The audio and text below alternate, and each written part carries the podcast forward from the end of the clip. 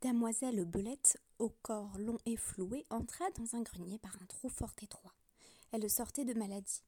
Là, vivant à discrétion, la galante fit lit, mangea, rongea, Dieu c'est la vie, et le lard qui périt en cette occasion. La voilà pour conclusion, grâce m'afflue et rebondit. Au bout de la semaine, ayant dîné son sou, elle entend quelques bruits, veut sortir par le trou, ne peut plus repasser et croit s'être méprise.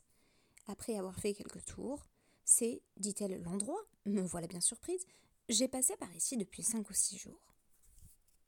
La belette, on le devine, est désormais euh, trop grosse pour repasser par le trou par lequel elle est entrée. Et ça tombe bien parce que nous avons dans notre tradition une prophétesse dont le nom est justement Belette, Hulda, dont on nous dit également qu'elle ne manquait pas d'orgueil. Alors c'est le risque quand on est prophétesse, savoir d'avoir un petit peu les chevilles qui gonflent. Et puisque vous allez découvrir que notre tradition euh, comprend sept prophétesses, il y aura lieu de se demander si ce n'est pas monté à la tête de certaines d'entre elles. Pour plus d'approfondissement au sujet de la figure de Hulda en particulier, je vous renverrai sur le groupe WhatsApp à un article rédigé par Talifitoussi dans le cadre de Kolel, qu'elle a consacré à cette prophétesse oubliée, peu connue, qui eut pourtant un rôle essentiel dans l'histoire juive.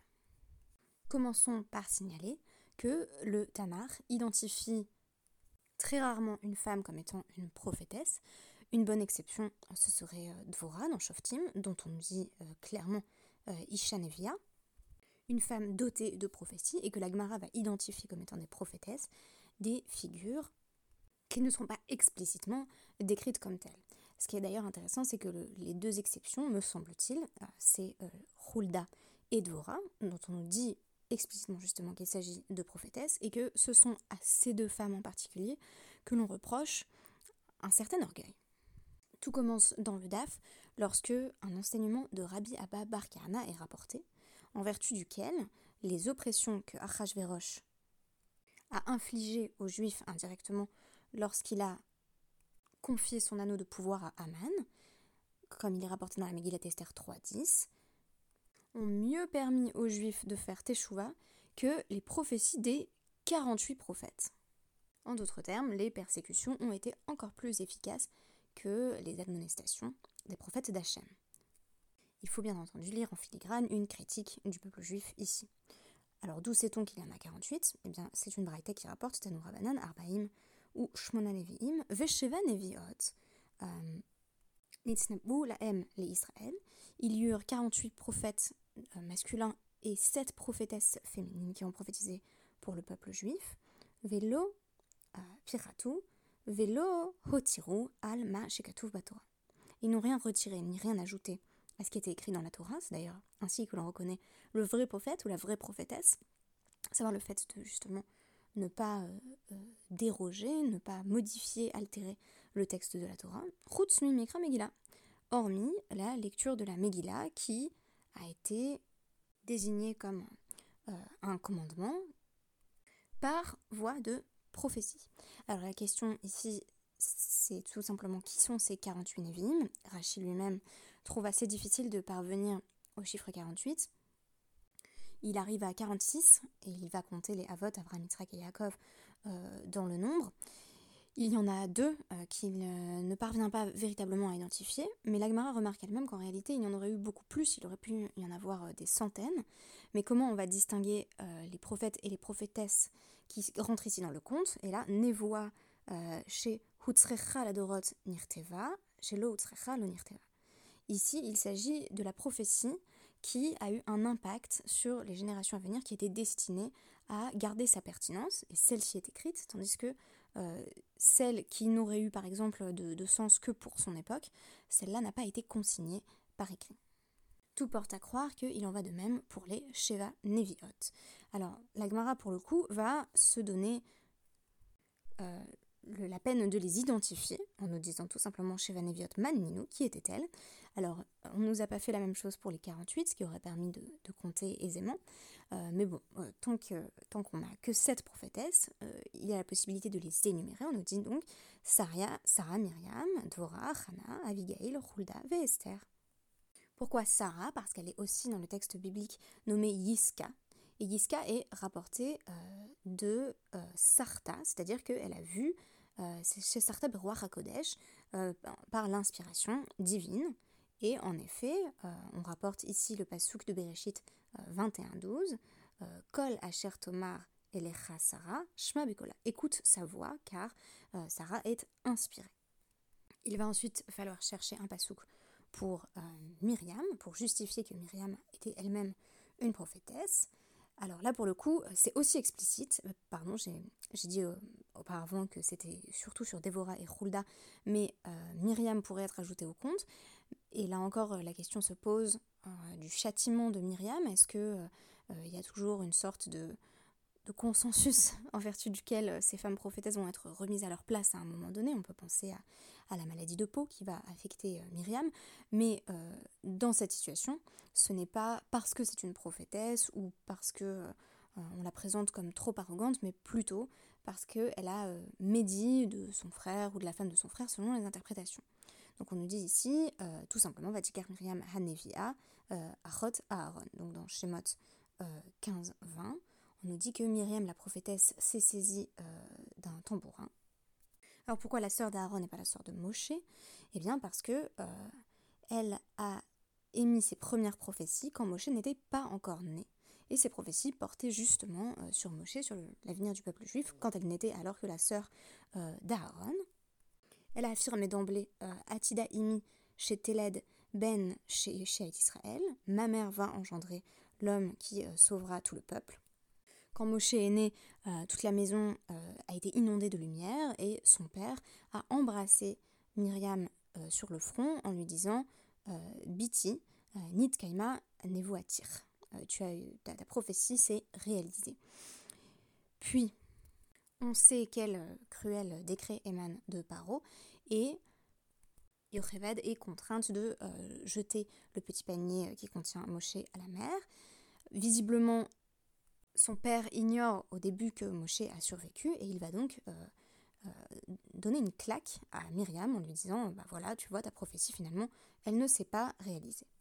On nous cite ici donc euh, Shemot 2.4 donc elle, elle, a suivi de loin pour voir ce qui allait lui arriver. Donc toujours Myriam au sujet de Moshe. Les da'at maye besof nevoata. Elle voulait savoir ce qui allait advenir de sa prophétie quelle allait être la fin de euh, sa prophétie. Est-ce qu'elle s'était bel et bien trompée comme son père semblait lui dire? Et on sait que euh, ce n'est aucunement le cas et qu'elle avait bien raison. Sa mère portait, euh, avait porté l'enfant qui était destiné à sauver Israël de son esclavage. Dvora, là encore, référence explicite, Isha Nevia, une femme prophétesse, plutôt une femme dotée de, de prophétie, dont on nous dit qu'elle est Échette Lapidote, elle est la femme de Lapidote. Alors qu'est-ce que ça signifie? Euh, La l'interprète ici de manière métaphorique comme signifiant non pas euh, que Lapidote était le nom de son mari, mais euh, chez Haïta Osa, Ptilot la Migdash. Elle faisait des, des mèches, donc des, mèches pour le Beth Amigdash, pour le temple. On l'appelle donc femme, femme de mèche, au sens où il y avait aussi cette flamme de la prophétie qui était évoquée en filigrane à travers cette désignation. On nous dit ensuite que euh, elle, euh, siégeait euh, sous un palmier. Et donc l'Agmara va poser la question pourquoi particulièrement sous un palmier? Selon Rabbi Shimon ben Avshalom, c'est pour éviter une situation de, de pour ne pas se retrouver seule avec un homme. Elle, elle, elle exprimait donc sa prophétie publiquement. Et d'Avar il y a une autre explication qui est très belle. Ma tamarze enlo el de même que un palmier euh, a beaucoup de branches, mais un seul cœur. Af Israël, Shebeoto Hador, Lo Hayalahem Ela Lev Echad, Le Avihen Shebashamaim. Euh, le peuple juif à cette génération-là avait un seul cœur tourné vers leur Père aux cieux. Chana est ensuite euh, présentée comme étant une prophétesse. Cette fois-ci, le terme de Nevia ne va pas être employé, mais ce qui va être cité, c'est au tout début donc, de, du, du, deuxième du deuxième Pérec du premier livre de, de on a ce passage qui euh, commence sur Vatit Palel Chana. Elle a, euh, prié et tout ce qui suit va être considéré comme étant une prophétie. On nous dit par exemple qu'elle cite, euh, lorsqu'elle dit Ramakarni, ma corne est exaltée, elle fait allusion au fait que, les, rois vont être oints à l'aide de, de l'huile d'une corne, et que pour Shaoul et Yehou, qui n'ont justement pas été oints avec de l'huile versée d'une corne, eh bien, lo nimshecha malchotan, leur royauté n'a pas duré, par opposition à David et Shlomo. Sa prophétie, d'après ce que nous rapporte la suite de la Gemara, euh, est empreinte de descriptions euh, théologiques sur le rapport entre Hachem et l'humanité. On nous dit par exemple euh, que Hachem a la caractéristique de, par opposition à, Midat Basar Vadam, donc une personne, un, être humain, dont on nous dit Maase Yadav Mevalinoto, ce que un être de chair et de sang crée va vivre plus longtemps que l'artisan. Aval Hakadosh Baruchu, mais Yadav. Mais Hachem euh, vivra plus longtemps que ces créatures, puisqu'il ne saurait y avoir de terme à la vie d'Hachem.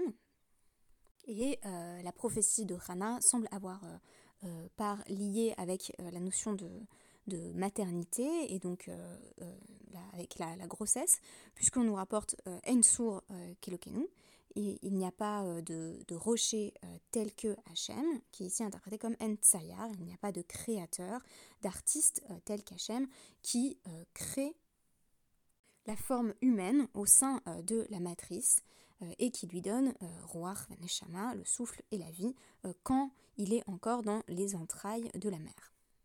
Avigail est ensuite identifiée comme étant aussi une prophétesse.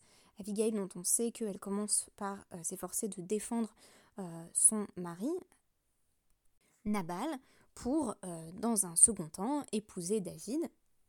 On nous met ici en scène euh, le dialogue par l'intermédiaire duquel elle défend son mari que David s'apprêtait à exécuter en raison de sa rébellion. Sa prophétie semble ici liée au fait que Abigail devine que euh, David va avoir en quelque sorte quelques incidents liés à son amour des femmes. On nous dit en effet qu'à un moment donné, euh, elle le dévoile sa cuisse, elle lui montre sa cuisse, euh, leur attitude un petit peu étonnante venant de celle qui est présentée comme une femme mariée. Et David, d'après ce que rapporte la Gemara, devient fou de désir.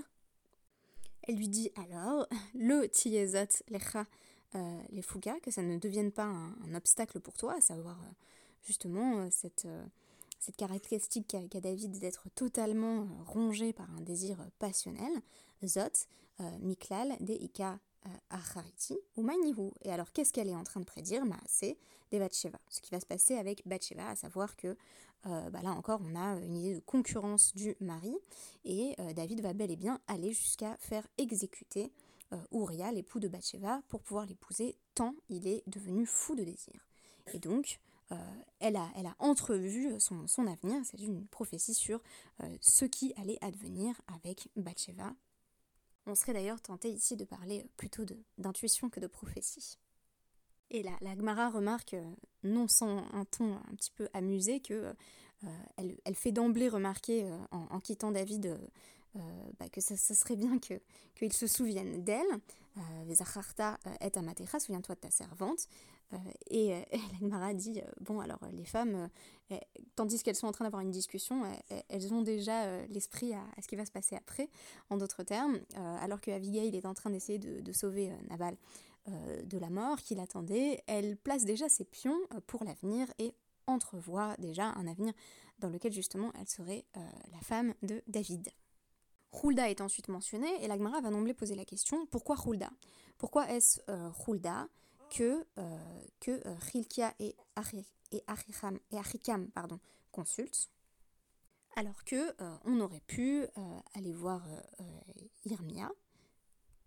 Donc en gros, c'est un petit peu le, mansplaining. Hein, pourquoi aller voir une femme quand on aurait pu aller voir un prophète homme Même si à mon avis, il ne faut pas l'entendre comme ça, il faut plutôt lire pourquoi aller, aller voir Hulda alors qu'il y avait un prophète bien plus connu et bien plus éminent qui aurait été disponible. On nous dit déjà Hulda Krovatir Miraita, c'était euh, donc deux membres de la même famille.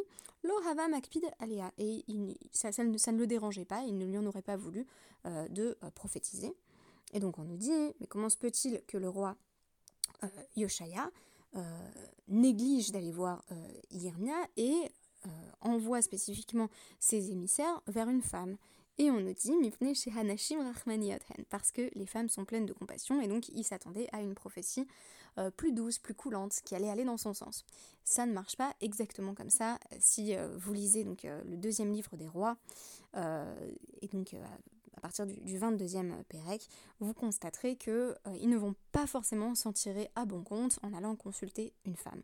Donc l'idée que euh, les femmes sont pleines de compassion va peut-être être du moins partiellement subvertie ou remise en question à travers la prophétie qui suit. Autre possibilité, rapportée au nom de Rabbi Yochanan, Irmia n'était pas disponible à ce moment-là parce que il était parti chez Alar Lerzir à Seret Hashvatim, il était parti chercher les dix tribus qui étaient alors en exil. Et enfin, on nous cite Esther en nous disant Va euh, Tilbash Esther Malchut, donc euh, le tout début du cinquième Pérec de la Megillah, lorsqu'on nous dit euh, le troisième jour, Esther s'est revêtue de royauté et non pas des vêtements de la royauté. Qu'est-ce que ça veut dire Que chez Levashata, Roi HaKodesh, elle s'est revêtue d'inspiration divine comme quand il est dit euh, dans euh, Divré Ayamim que euh, l'esprit, donc le, roi Hakodesh, là encore, a habillé Amasai. C'est ce qui lui a permis d'intercéder au nom du peuple juif auprès d'Achashverosh et de rencontrer le succès que l'on sait. Et pour finir sur ma petite fable de La Fontaine, donc pour que le, cercle soit tracé, on en revient donc un petit peu à notre point de départ. Un, enseignement est rapporté euh, ici en guise de clôture au nom euh, de Rav Nachman, en vertu duquel euh, Lo Ya'a Yehiruta Lineshe. Il ne sied pas à une femme d'être arrogante. Il y a deux femmes, nous dit-on, qui firent preuve d'arrogance, Tarte Neshe Yehiran Yahavian. Il y en a deux voilà, qui, ont manifesté de l'orgueil et on leur a donné des noms de créatures euh, un petit peu répugnantes, donc en l'occurrence Dvora, auquel on donne le nom euh, euh, d'abeille ou de guêpe, et Hulda, la belette, animal apparemment peu populaire à l'époque. Excusez-moi, là normalement vous avez entendu une voix se surimposer à la mienne, et c'est c'est le hockey Google qui s'est mis en marche tout seul, sans raison. C'est dire si, oui, nous sommes bel et bien surveillés en permanence. Quant à la preuve qui est donnée euh, de l'arrogance euh, de, de, Dvora, c'est tout simplement euh, le fait que elle ait fait venir Barak jusqu'à elle plutôt que d'aller vers lui. Et Hulda, de son côté, a dit Imrou la Ish, répondez à l'homme qui vous envoie. Donc, il s'agissait tout de même des émissaires du roi. Elle aurait pu dire Imrou la Meller, dite au roi. Donc, une forme de, de manque de respect, d'outrecuidance qui serait peut-être associée à la prophétie. Si j'ai présenté ce tableau somme toute assez linéaire euh, des sept prophétesses énumérées par la Gemara. C'est tout d'abord pour que vous ayez ces sept portraits de prophétesses associés aux raisons qui font qu'on juge qu'elles étaient prophétesses, même si vous avez vu que dans trois, trois instances sur sept, c'est simplement parce qu'il y a écrit Hanevia, hein, c'est explicite. On pourrait conclure en ajoutant qu'il semble que euh, la prophétie euh, féminine, telle qu'elle est présentée par l'Agmara, est euh, rarement tout à fait anodine et que on l'associe au risque de, bah, de, voir les chevilles qui gonflent en quelque sorte, pour reprendre justement notre figure de, la belette, notre image de la belette qui a trop mangé. Chose étonnante, il est souvent moins question de ce risque lorsque on parle de prophètes hommes. Alors est-ce un danger qui est identifié comme étant spécifiquement féminin? Comme le dit Rav Nachman, l'arrogance ne sied pas aux femmes, sied-elle véritablement aux hommes? La question euh, mérite d'être posée. En d'autres termes, euh, le rappel à l'humilité euh, semble ici tout à fait bienvenu, mais on peut être surprise ou peut-être un petit peu circonspecte quant au fait qu'il semble ne s'appliquer qu'aux femmes. Merci beaucoup et à demain.